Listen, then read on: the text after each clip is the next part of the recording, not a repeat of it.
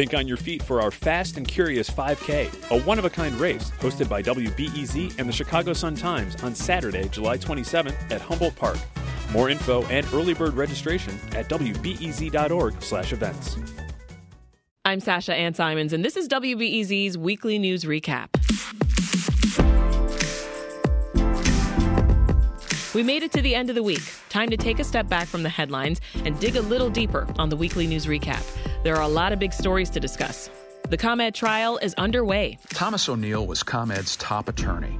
He told jurors that some people, including ComEd's own lobbyist, defendant Michael McClain, would frequently ask him to find work for people tied to former House Speaker Michael Madigan.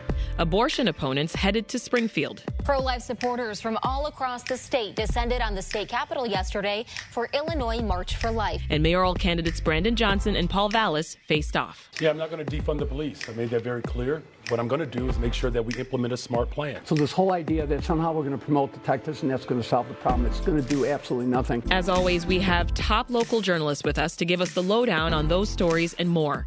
Chicago Tribune's Cook County and Chicago government reporter, A.D. Quig.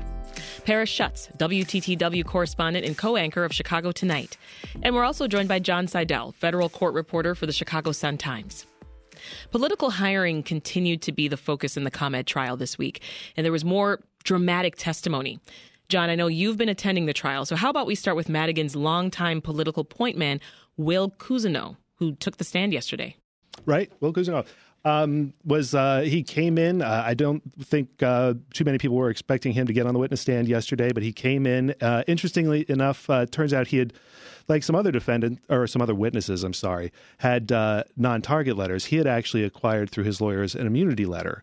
Uh, which made his uh, testimony all that more intriguing. Mm. Um, he was also, uh, I understand from my uh, colleagues in Springfield, uh, tended to be just as reclusive as the the former speaker. A lot of them had not really heard much from him about it, but he was a very significant presence down in Springfield. Yeah.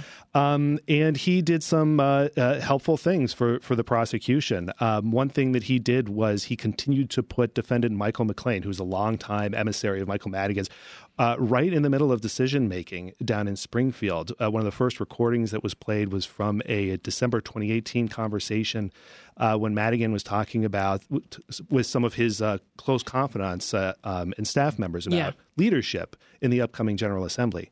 Um, Michael McClain, who was not a member of the Speaker's staff, uh, was right there in the middle of the conversation, and in fact was the one person who spoke up and offered advice to Madigan about what to do and, and how to how to strategize in the General Assembly.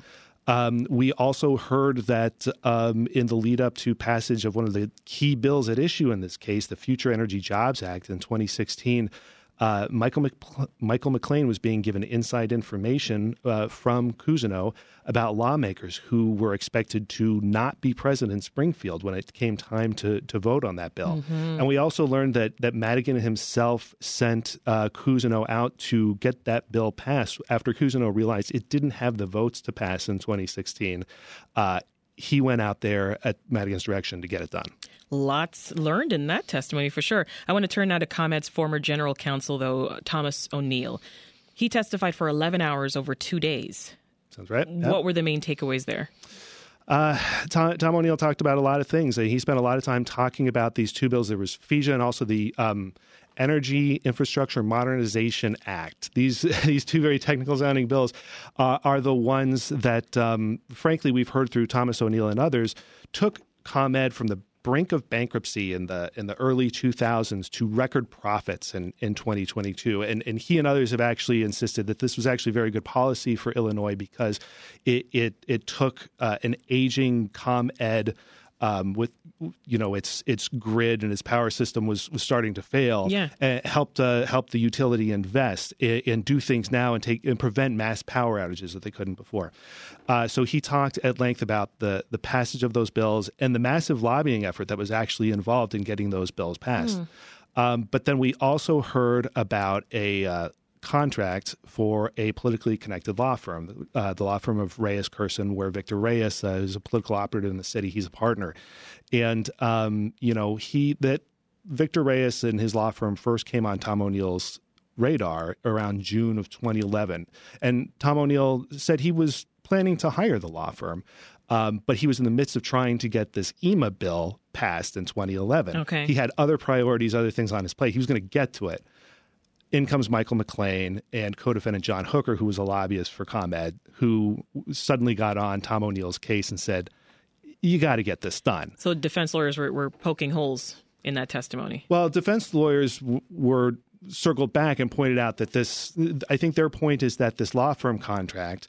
Um, is one contract in, in the midst of a massive effort to get these bills. There were lots of lobbyists um, dispatched to, to try and get these bills passed. Um, so I, I think their, their point is that one contract is not a bribery scheme make. Um, you know, and I, I would point out real quick that he did, Tom O'Neill did make the decision to go ahead and hire Reyes Kurson in 2011. It was again in 2016 that there was renewed pressure. There was an unusual part of this contract which guaranteed Reyes Kurson 850 billable hours a year. Um, he and his staff, Tom O'Neill and his staff, did not feel like they had the the work to, to meet that of guarantee. hours. So later on, they tried to reduce the the number of hours in that contract, and again, there was pushback not only from McClain but from Anne Pramaggiore. Uh, McClain went over O'Neill's head to Anne Pramaggiore. And they sent this email in which he said this was going to provoke a reaction from our friend, which was his code for Mike Madigan. Oh my Said, gosh. Is this a drill we code must go words- through? The code words in this whole Right? thing. are- These, the recordings are unbelievable. There's Well, there's such an insight I was going to ask you, this Paris, because given that uh, you know the former speaker was not known for making himself available to the press, No. right?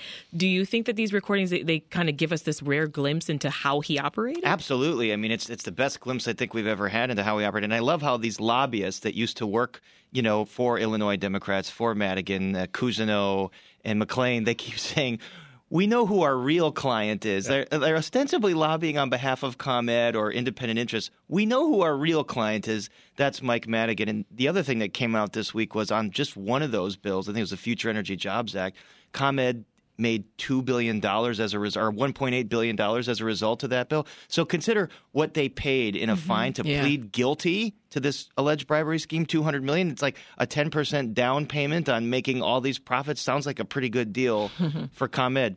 I mean, the other thing I think about though, like John, everything you described here is it's like so weedy and so complex, and mm-hmm. this is going to go on for like two more months, and I just wonder how how jurors are going to digest all this, and it just harkens back to the initial Rod Blagojevich federal trial, where you know it just takes one one Yeah. juror to be hung, and and then the feds realized they had to streamline the case hugely to make it really really simple. I don't know if that's going to be the case here, but it seems like it's like so complex. You could I you also could see wonder how jurors being John is like, doing. Yeah, Just yeah. like, I'm like, how is your head not spinning? We're just hanging in there. sitting in that courtroom every day.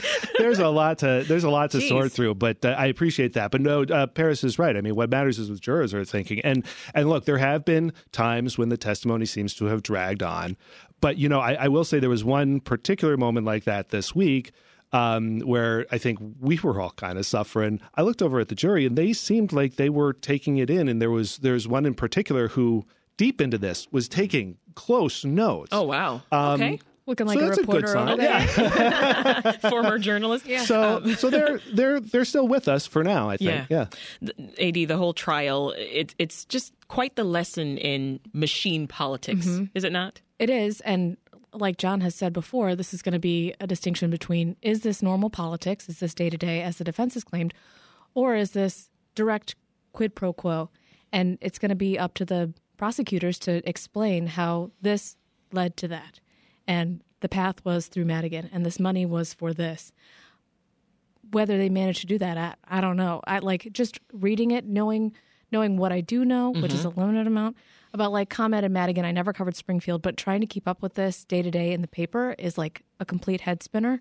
So I, I You need a don't- whiteboard. I need You a, need a you need a whiteboard and all the You need all the red, Or just do like me, get you a Jon Seidel. Yeah, This is Reset. I'm Sasha Ann Simons. You're tuned in to our weekly news recap where we bring context and analysis to the biggest local and state stories of the week. Our panel today includes WTTW Channel 11's Paris Schutz, A.D. Quig from the Chicago Tribune, and Jon Seidel from the Chicago Sun-Times. So as the ComEd trial was going on at the federal courthouse just a few blocks away at City Council, they were also discussing the utility company. Fill us in, Paris? Well, this is a franchise agreement, so it gives ComEd. it- It's been up for a couple years, and it, this is the agreement that gives ComEd the exclusive right to provide power to all of, of Chicago, basically. And this was uh, this was basically Mayor Lightfoot's last big defeat here, or maybe one of her biggest defeats of her term. She sort of negotiated this agreement with ComEd, a new franchise agreement, and older people were like, "Wait a second, uh, you know what? What incentive do we have to quickly pass this? She's a lame duck.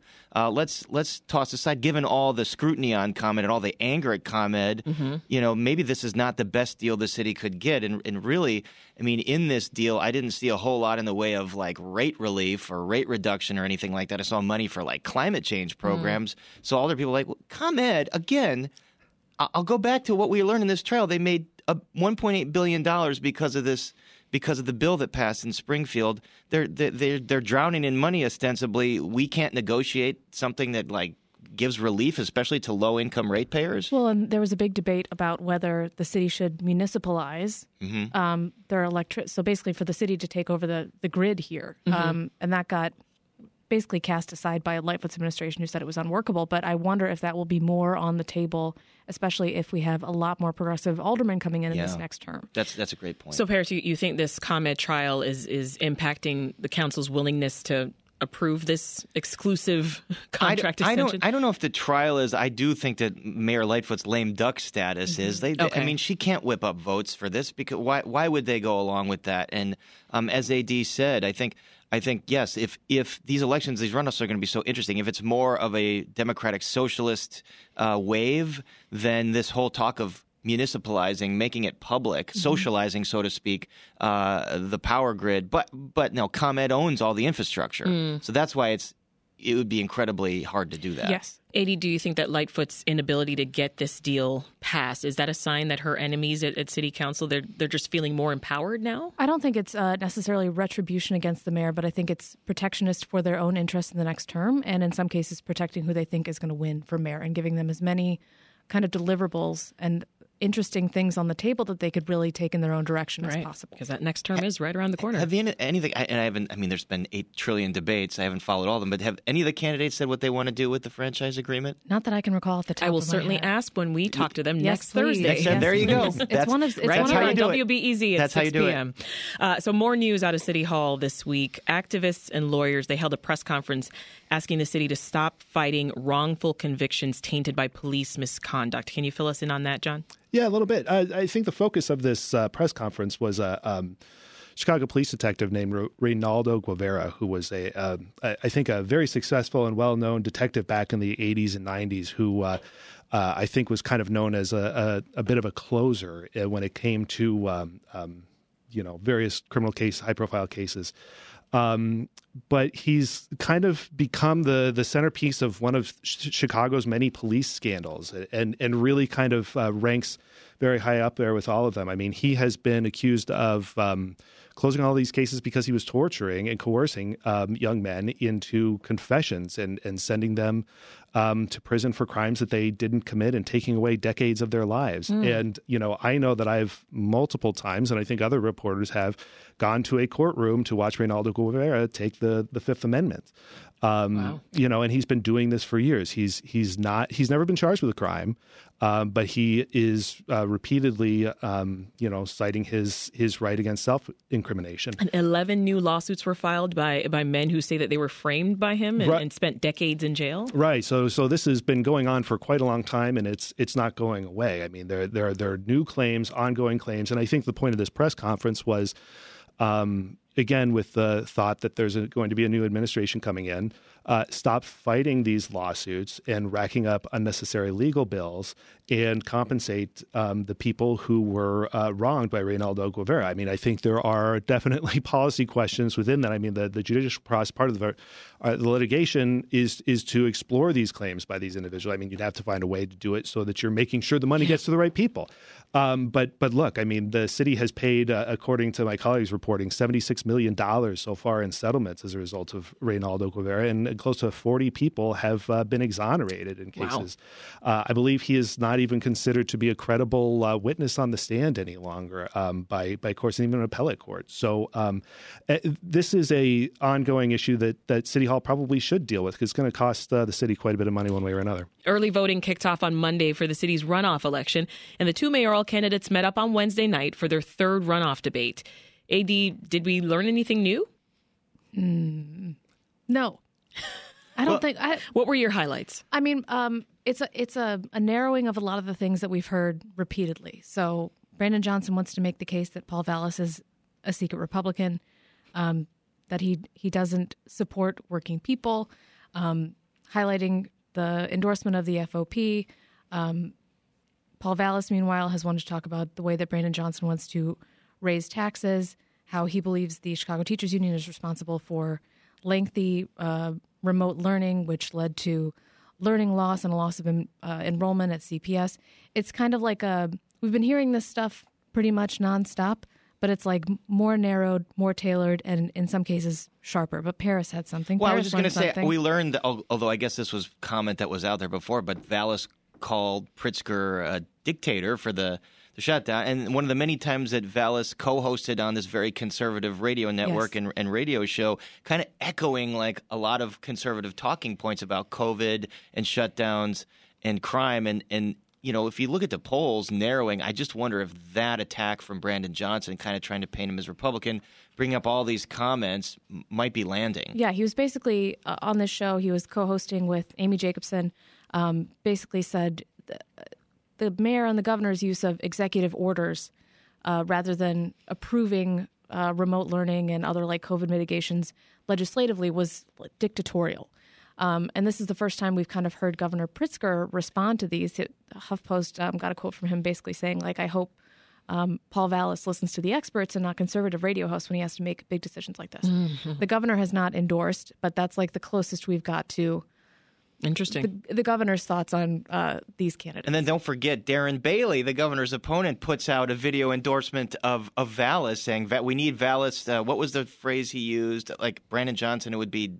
It would it would be dark times for Chicago or something like that, some kind of very strange phrase. And then they quickly took that. Uh, I'm sure the Vallas campaign was pulling their hair out, saying, "Ah, get that video down, get that video down." And then they took. Then uh, it Darren disappeared. Bailey, it disappeared right, because the, the, whole campaign Vallas has had to say, I'm a lifelong Democrat. I'm a lifelong Democrat, in part because he, he flirted with a potential Republican run for the Cook County Board, um, which he ultimately never did. But he basically said, I only thought about that because the Strogers had such a strong hold on Democratic politics that I never had a chance as a Republican. But these associations with yeah. and support from um, Republicans, uh, far right folks, Trump donors is is obviously weighing on him and something Brandon Johnson wants to highlight. I want to dig more into some of these mayoral endorsements, folks. Uh, let's talk about the newest former Chicago Public School CEO and Secretary of Education Arne Duncan. So who is he going with? He's going with Paul Vallas, but did say if Brandon Johnson wins, I'll support him 100%. And it was not about education, this endorsement. It was about Paul Vallas's relationship with the FOP mm-hmm. being uh, being a strength. So Arne Duncan has been working with Chicago CRED, which is a violence prevention organization, for several years. And his argument in a Tribune op-ed this morning was basically that Paul Vallas has a good relationship with the FOP that might get them on board with the kinds of reforms that the Chicago Police Department needs to gain trust in communities. I should I should mention because I mentioned Darren Bailey put out that Pat Quinn, uh, you know, former Democratic uh, governor did running endorse mate? Paul Vallas. His he was running for- mate? Vallas was his former running mate. Uh, they didn't. Uh, they lost to Bruce Rauner, and you know, Vallas has put together a, a list of older people, Chicago yeah. Uh, uh, across you know racial lines that, that have endorsed yeah. his campaign. So it's I mean it's a rainbow endorsement here, but but what stands out is all those endorsements from the far right too. But what also stands out to me is this continuation of the city's black leaders just being so split mm-hmm. in their endorsements. Mm-hmm. Give us the latest on that. So, the big one this week was uh, Bobby Rush endorsing Paul Vallas. Um, and the tribe did a really interesting article breaking down how basically what I call establishment Democrats have kind of stuck with Paul Vallas. So, older, um, older black elected officials that kind of came to power in the Daley era um, seem to be backing Vallis, which critics or uh, progressive activists say is a sign that Vallas would be a continuation of the status quo. He's like an old school Democrat, uh, not progressive, won't take us in the direction that we need to go in. Um, when these endorsers make their endorsements, they're not saying I'm a Daley person, and that's why I'm sticking. Right, with they're not Paul Vallas." identifying- yeah. No, no, no. There's they're saying Paul has the experience. He's been doing this for decades. Um, he knows the right people. He's collaborative.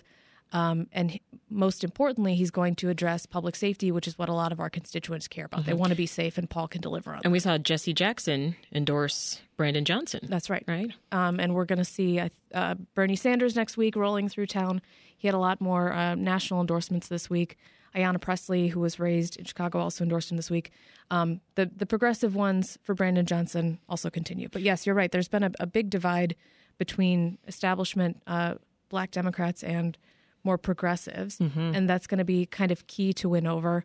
Um, the other question is uh, Paul Vallas placed second in a lot of majority Latino wards in the first uh, the first round, but Chuy Garcia has since endorsed Brandon Johnson. So will all those people Yeah. jump on team? Think, I mean, and think of think of the amazingness of that comment that uh, that Bobby Rush is establishment, former Black Panther, Yeah. is endorsing the guy endorsed by the FOP. Are you Like, surprised by well, and that? he's, Well- he's had such a weird mayoral endorsement history. Yeah, I think he might have endorsed Bill Daley four years ago. He endorsed Toni Preckwinkle, and Oh. in the second round, at least, I don't remember what he did in the first round, but I thought it was Bill Daley. In the first, He- I could be wrong on at the time he said like uh, Lightfoot is the FOP candidate, and she's going to have the blood on her hands of the next And now black he's endorsing the is shot, FOP and now he's endorsing the, the FOP, candidate. endorsed But you know, candidate. it really it it really goes to the fact that you know Chicago's racial demographics. It's not a monolith in each of these groups. And as Ad said, it's I've talked to like like police officers and politicians about this. Like older uh, Black and Latino folks tend to be more pro law enforcement. Like the notion of defund the police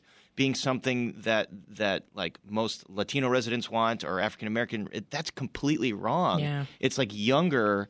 Uh, members of these communities tend to be more prog- progressive. Older members tend to like the law and order pitch. and I think that's part of why Brandon Johnson has backed off of the defund um, so hard in the past couple weeks. Yeah. John, how much weight do you think these endorsements carry?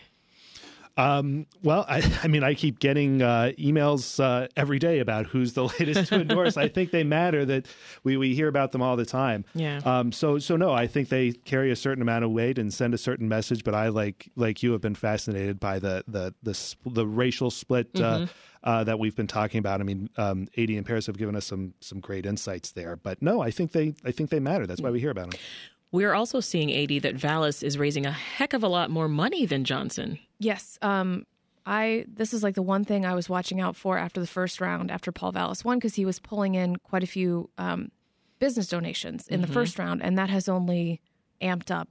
Insane. He's raised 11.1 million. Yeah, we're not at Rahm Emanuel twenty four million dollar levels yet, but we but, are. but Johnson's at 7.1 million. Right, and a lot compare. of a lot of those um, are major labor organizations. Obviously, the the CTU, the Illinois Federation of Teachers, the American Federation of Teachers, all throwing in big. Well, consider the. CTU giving another 1.5 million dollars to Vallas, and they. Johnson, to Johnson. I'm sorry. To, God, yeah, I'm sorry, Johnson. It's early. It's early. giving another 1.5 million dollars to Johnson, and they they their House of Delegates kind of voted on behalf of all their members to divert eight dollars a month uh, in union dues for all their members over to the campaign. And there's a lot of CT members scratching their heads. I mean, I think they probably support Brandon Johnson, but they're like, uh, do we really want to be giving all our money uh, over into political campaigns like this? I Well, especially when they have the elected school board elections coming up soon. too. 21 races then at some point that they're going to have to be a part of. Right. Yeah. All right, John, let's turn away from the mayoral race, shall we? All right, Senators Tammy Duckworth and Dick Durbin, they've submitted two names to replace the U.S. Attorney for Northern Illinois, John Lausch. So, who are they, and, and how does this search or selection process, rather, how does that work? Sure. So um, the the two names that have been sent to to President Biden are uh, uh, April Perry and Sergio Acosta, both former uh, federal prosecutors who have um, gone in into uh, private practice. Um, April Perry, um, she did some work for the U.S. Attorney's Office and then moved on and actually worked for Kim Foxx's office and resigned i- amid the whole Jussie Smollett mess. I, I believe she was the ethics Ah, officer at the time that. and wrote a, a, a letter, a memo about uh, Kim Foxx's recusal from the case uh, and stepped away. And I don't believe she commented on her, her reasons from stepping away. Sergio Acosta, another former federal prosecutor, uh, prosecutor. We talked about uh, police scandals. He was involved in the prosecution of John Burge uh, back in the day, and uh, is also in um, private practice now. Uh, the way it works is the the you know, the president will take these two names and, and presumably choose one to nominate. The mm-hmm. Senate confirms, and we have a new U.S. attorney. What's interesting, if I real, real quick, is that you know one thing that we heard about this search as soon as the former U.S. Attorney John Lausch left was just about bringing some diversity in the office. Mm-hmm. I mean, it's been dominated by white males, and now we see a, a, a woman and uh, a Hispanic. Uh, male nominated for these positions. So it, it appears as long as it's one of these two, it'll be a historic pick. Remind us what exactly the U.S., the, the local U.S. attorney is tasked with. Sure. So the local U.S. attorney is the federal government's primary lawyer um, here in the Northern District of the, Illinois. The top, the top, prosecutor, top prosecutor for the feds locally. Top prosecutor for the feds locally, but also right. represents the feds in civil matters. Okay. I mean, it's not all just criminal. And so he is the the lawyer here in town. He is he is the top federal prosecutor. He is the one not only behind um, the the ComEd bribery case that we've been talking about. Um, there are street gang prosecutions. There are fraud investigations. Um, and, it, and again, civil matters that have to be dealt with here too. They're entangled in a case with the Chicago Cubs over uh, ADA access at Wrigley Field. The so, range, right? So no, it's it's actually a quite a powerful position. I mean, we've seen the power of it uh, under John Lausch because of the results of the public corruption prosecutions. So it's a it's a very important office, and it's interesting to see how quickly nominations were sent to President Biden. Uh, I think it took much longer uh, last time around, but mm-hmm. that's probably a reflection that. Um, you know, we, we have two Democratic senators sending names to a Democratic White House. Uh, you know, there there is part of the process requires some kind of agreement between the White House and the home state senators. Last time it was between President Donald Trump and Durbin and Duckworth. I see. Now so I think they're all on the same page. Yeah. yeah. AD, back over to you. The the streets outside the Illinois state capitol, they were filled with thousands of abortion opponents on Tuesday.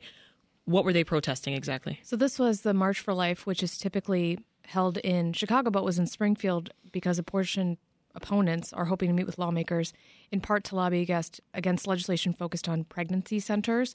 So there's a couple bills, SB 1909 and HB 2463, that would regulate how pregnancy crisis centers can talk to clients. So supporters of these bills, um, including Planned Parenthood, describe these as fake clinics that give inaccurate and untrustworthy information, uh, basically designed to shame or scare um, women away from receiving abortions hmm. or um, creating a delay between uh, a woman seeking care and actually having that abortion. Um, so they may say negative things about abortion, birth control, condoms, or sex, or asserting false risks about abortion. This is according to proponents of the bills that want to like scale back exactly what these pr- crisis pregnancy centers can tell clients. Mm, um, okay. supporters say these are you know important resources that these centers offer. They do pregnancy tests, um, ultrasound support programs for moms and dads. Um, but this is just Illinois' role in this national divide post Roe v. Wade. So we Illinois is considered an abortion haven at this point. The state legislature and the governor um, did a lot of stuff to basically increase access to abortions. They let state health insurance and Medicaid cover abortions, uh, protecting healthcare professionals who provide abortions and out of state travelers who come here to seek the procedure, which we've seen thousands of since Roe changed. Right. Um, but we're I think we are considered kind of a battleground for abortion opponents to kind of turn the tide back. Um, when I first reported on the impact of Roe this summer, anti-abortion activists basically said Illinois needs to straighten up. We have to reverse um, what has made us an abortion haven, including the parental notification law and what I spoke about earlier in terms of increased access. Yeah. Uh, let's stick with Springfield, but uh, let's Paris, let's jump inside the Capitol for a 2nd mm-hmm. uh, attempted book bans continue to surge. Uh, this is after setting a record last year. What are Illinois lawmakers doing in response to? to well, just like AD said, this is kind of again illustrating the divide in this country. So the red states, it seems like they can't move fast enough to pass bills that either target or appear to target the trans community, and then you know uh, target books that they find that are unseemly or inappropriate, you know, centering on sexuality or LGBTQ issues. So in Illinois, a blue state, deep blue state, the exact opposite. Lawmakers are trying to go after any local libraries that that do ban books, and um, basically, it's been crafted by Secretary of State Alexi Giannoulias. Fun fact: the Secretary of State is the chief librarian of the state, yeah. which is Did I was, I was two many, weeks ago years old when I learned right. that there was a, Among a position. many interesting duties. So he's you know is basically saying that uh, they're going to withhold funding from libraries that uh, go against the American Library Association standard of uh, not bowing to political pressure to remove books. Now, if I could just talk about the politics uh, for a second, Alexi Giannoulias is a guy who ran for U.S. Senate 12 years ago. This is a very ambitious politician. Um, this is a really good issue for him. Mm-hmm. You know, mm-hmm. this is a good notch in, in, his belt to say, "Hey, I stopped book bans and I, I made sure that Illinois held the line uh, on book bans." Uh, but and it's also interesting to see the Republican opposition to this. They are opposed to it, but they're very careful to say this isn't about. We don't want to ban books. We're just concerned that some of these more sexually explicit books shouldn't be within, you know, sight mm. of little children, and we don't want to take away local control. That's our opposition. But again, supermajority Democrats, this mm-hmm. is gonna, this is going to fly through. There's no doubt about it. In Paris, next time we go to our favorite fast food spot or we bring home leftovers, that could look a lot different, right? Yeah, so another bill. This is a big win for environmentalists. They want to. Uh, they're going to phase out the use of uh, single-use plastics at all establishments starting in 2024. But then I kind of harken back to the the plastic bag ban. Mm-hmm. Um, you know, retailers found mm-hmm. a very similar substance that wasn't plastic, but I don't think it was more environmentally friendly, and so they just went with that. Is there something like that here for utensils or containers, or if you go to like Whole Foods, like there's the plastic utensils, and then there's that the dispensary that that dispenses the more environmentally friendly, quote mm-hmm. unquote, compostable stuff. Compostable stuff. yeah. yeah. Is that really um, better for the environment. And again, environmentalists are saying like all this plastic winds up in, in the Great Lakes. It pollutes the Great Lakes, pollutes yeah. everything. So we're trying to get rid of it. But is there a workaround? There always seems to be. Yeah, Any idea like when the Senate's going to look at this? Yeah. I think it's going to go uh, pretty quickly to the Senate, and okay. this is another one that I would that I would assume. I, I am not supposed to assume, but again, supermajority Democrats, Democratic governor. This is a good issue for them, so this would probably pass. Paris, we had one piece of legislation that was just plain nuts. You want to tell our listeners what this womp, is about? Womp, womp, womp. You went so, for it. A- apparently, I did. Uh, the lawmakers passed a bill to designate the official state nut of Illinois, the black walnut. Uh, okay. I don't know. I've I've never. I don't. I don't know. Is if, it edible for humans? Do humans eat a well, that that's a loaded know. term right now in Illinois, whether it's edible or not. But um, do we have any it, fans of the, any fans of the black walnut at the table? We're taking call- no. one of those walnuts. so, folks, it has begun, and if you are a driver, you know exactly what I'm talking about. I'm talking about that three-year construction project on the Kennedy. It's officially underway. I wonder if any of you have experienced slower drive times maybe this week? Can, can, it get any slower on the kennedy and is there ever not construction I don't drive. I just pass it on the on the train sometimes, and I'm like, thank God that's not. Hi, I, drivers. I mean, that's the whole reason, reason I bypassed the Kennedy on my way in here today. You know, I mean, yeah. just uh, the the the coverage has has been clear. Just stay stay away stay if you away can. You know, for the next three years. I've driven on it a couple times this week, and I'm with Paris. It's always slow. Yeah. It's like Sunday at like two in the afternoon, and it's like bumper to bumper. Like, where is everybody where is everyone going? going? Don't you all work? Relax, folks. It's Sunday. Uh, and, and for those who have the means to avoid the traffic on the Kennedy, a whole new way of getting to the airport could be on the horizon. Yes. Uh, emphasis on like this is not a sure thing. Okay. But United, United and Archer um, are like whenever something really fast to the airport happens, I just think of that press conference between Rahm Emanuel and Elon Musk about mm-hmm. the the right. super shuttle underground. Never happened. Anyway, United and Archer are planning air taxis between O'Hare and the West Loop air taxis, air you say? Which sounds like so egalitarian, but no, they're helicopters. Oh, basically, okay. They're they're helicopters. So you can take a helicopter to O'Hare, presumably. Um, you basically land around like Pilsen in the Illinois Medical District. It would be a ten minute ride to O'Hare. No idea where they would land at O'Hare if there's a spot for them. Um, obviously, the same trip can take an hour or more during rush hour. Um, these are electrical aircraft.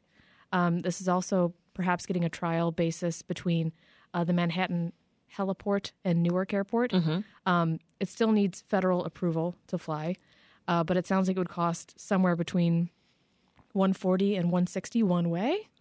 Hence why we don't know whether this will happen. Right. Um, but you, you've got to imagine there are some like big money clients who would rather, much rather take an electric helicopter than sit on 10 minutes to O'Hare. That's that's pretty compelling. Yeah. Espe- especially yeah. since they can't fly into Meigs Field anymore. Right. So they, maybe mm. this is the next best option. But I'm still probably going to be taking the blue line. And yep. I, I would imagine they want to get this up and running in three years. It's going to take a long time for the FAA to approve something like this if they do. I mean, this is it's kind of massive. Like you know, this kind of level of traffic, uh, air traffic, mm-hmm. you know, within a city and from an airport to like this is kind of a game change, and I, I got to imagine that they would they would have to do their due diligence to to make sure approve something yeah. like that. Yeah. And AD, I'm sorry, did you say anything about how much it would cost to take one of these rides? Like between in other cities, it's been projected at like one one forty, one fifty one way. Oh wow! Uh, oh, I'll take the blue line. exactly. 250. I will continue to drive and park at Lot G. All right, to northwest suburban Lake in the Hills. So, this is where the owner of Uprising Bakery and Cafe announced that she's going to be closing down after receiving threats over hosting drag show events. Now, we had Ed Yohnka from the Illinois ACLU on this week to discuss this. Let's listen in response to the protest and the vandalism by a Proud Boy at that facility, you know, uh, local officials tried to change the zoning of the business in order to block events. There was a place where we were able to help and the, the business was able to move forward. And, Paris, you've interviewed the, the bakery owner, Corinna Sac, yeah. on, on yeah. Chicago Tonight.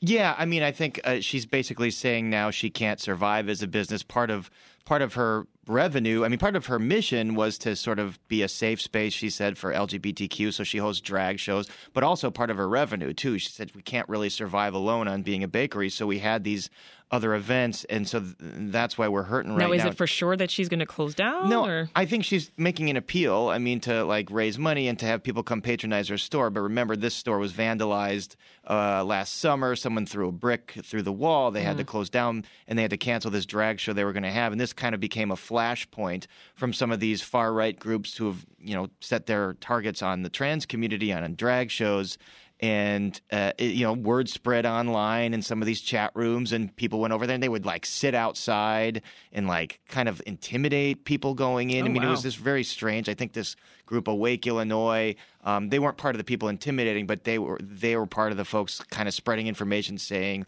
hey you know this is a bad store. They're they're doing all this trans stuff. Um, so you know a lot of provocateurs around the country you've seen this they've they've kind of hit on this community and, and seized on it, and, and they spread misinformation. And I, I think it, I, I, think it's kind of their opportunist in, in the sense that it raises their own profiles, but unfortunately has real life consequences here. Yeah. I mean, it's hurt, it's hurt people, it's made people really scared, and then in the in the case of this business, she's basically saying, you know, we can't really even stay open anymore.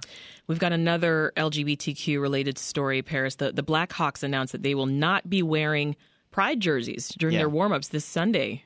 Yeah, this. I mean, this is a promotion on Pride Night, right? And, you know, lots of sports franchises uh, do promotions like this, but the, the, reason given is because of all the Russian players in the league and on the Blackhawks. And you know, they don't want to put the Russian players in danger because there is uh, there are anti-gay laws in Russia to where like if you're a Russian citizen, you're going to get in a lot of trouble if you even are seen publicly supporting uh, the LGBTQ community. So the Blackhawks say, you know, out of abundance of caution, we're not going to put them in that position. We'll do other kind of things uh, to celebrate uh, Pride instead.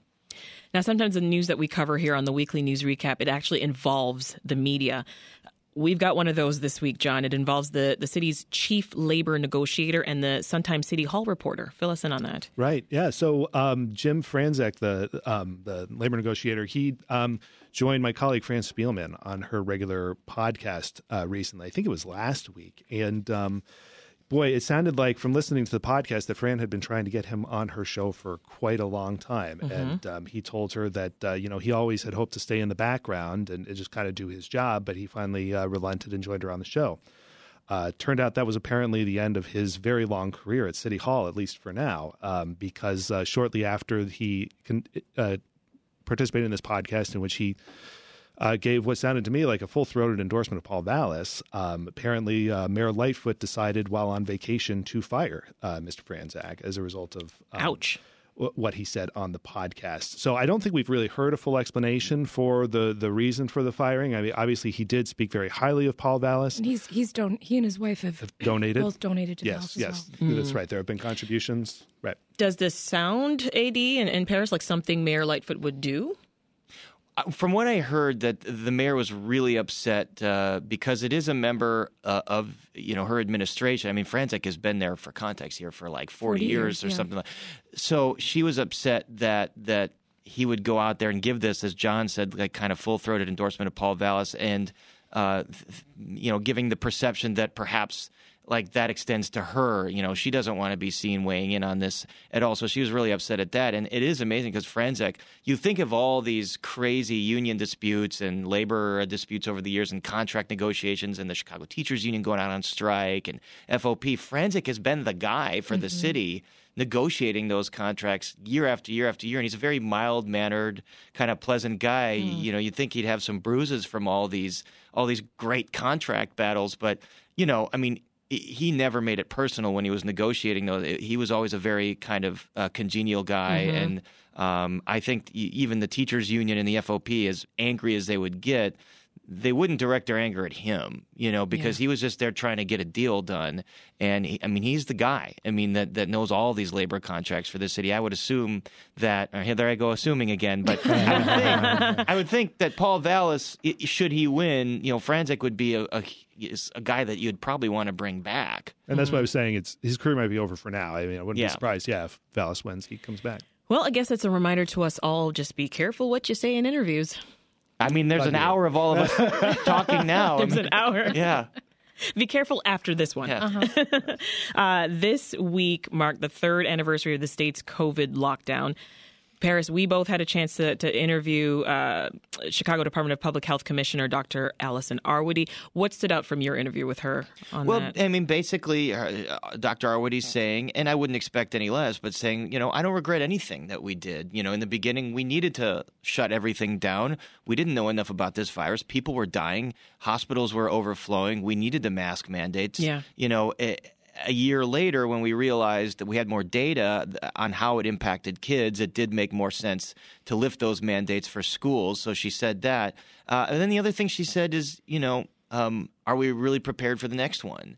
Uh, I mean, in the city level, sh- yes, but at a national level, no, we're not. if the, yeah, I mean, if there's a more severe one that Mm-hmm. that, ha- that has more severe repercussions, are we, especially given the misinformation and the controversies that have gone around, are folks are folks going to really w- listen to the public health officials Right. Uh, the the next time around? Well, I want you to take a minute here to, to plug a wonderful investigation that you've been working on, Paris, because you asked Dr. Arwady's thoughts on on that as well. That's lead paint in, in Chicago. You stopped by Reset earlier Yep. this week to talk about it, but for those who missed it, just give us the, the gist of the issue here. Well, basically, we just profiled a, a a family whose two year old uh, boy was poisoned by lead paint in their apartment, and, and he's facing a whole lot of health issues right now. And it kind of led to this um, kind of glimpse at where we are with lead based paint, and it's still a huge hazard, even though it's been outlawed for 45 years. According to Dr. Arwady, the number one lead poisoning threat for children uh, because um, there are hazards in nearly all of the homes built before 1978, and that's the majority of the housing stock in Chicago. So with, there's a lot of attention, rightly so, focused on lead based water service lines, and we kind of know as a society collectively we have to replace those in the city. That could cost 10 to 15 billion dollars. But, lead paint is still there. lead paint is chipping in these older buildings. It's chi- and that's going to cost billions of dollars to abate too. Yeah. Well, before I let you all go, I, I do usually like to ask what stories you're watching next week. I'm going to come to you first, Jon, because I feel like I can guess. No secrets here, What you're doing next week. I'm probably going to be planted on those uh, hard wooden benches in Judge Leinenweber's courtroom, Can you bring to. a pad? Can you bring like a little cushion? You can. Maybe we will. Maybe some. There have been cush- there have been cushions brought Can in. you yes, I appreciate cushion? that. no, be hanging out and see what uh, evidence prosecutors bring next in the ComEd trial. Lisa Lavis says, bring the judge black walnuts. Paris, what about you? Is Trump going to get arrested? Uh, I mean, he's you know, not. that's he he uh, he he might have like thrown that out there last week as a decoy. Uh, but I think Jon, I mean, Jon, you've covered federal courts for a long time. What do you make of the fact that you know this this p- potential DA indictment uh, hasn't come yet? Yeah, I, we were talking about it, and I, you know, I have no special insights, and I've been trying to keep up on the coverage while in the trial. But I have wondered if it.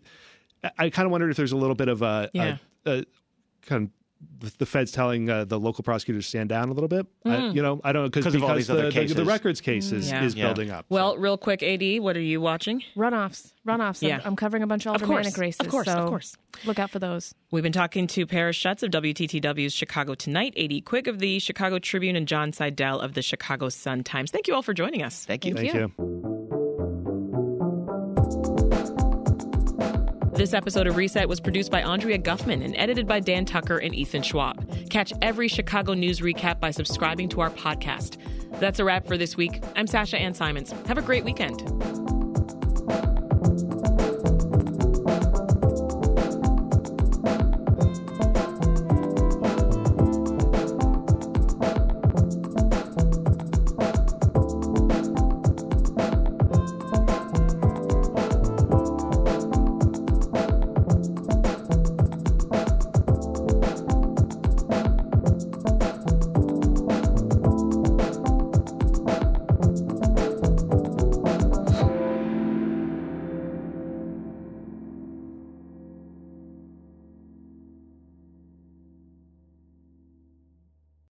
Thanks for listening to the news live on WBEZ and NPR.